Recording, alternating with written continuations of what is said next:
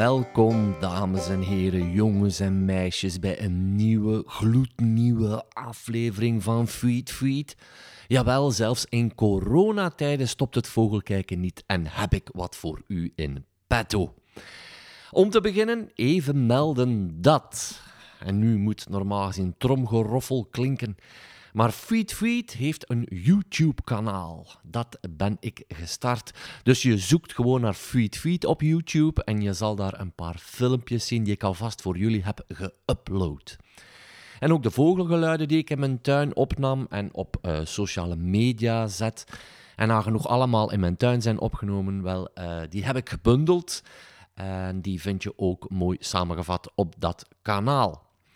Maar uh, het is weer tijd voor de podcast. Hè? En ik vond het eigenlijk wel eens tijd om een uh, wandeling uit te zenden. En dan bedoel ik niet zo'n gefakte opname met uh, allemaal de meest markante soorten erin gemonteerd. Nee, nee, juist niet gemonteerd met wars van commentaar of weetjes. Dus met andere woorden, een puur zang wandeling. What you get is what you hear.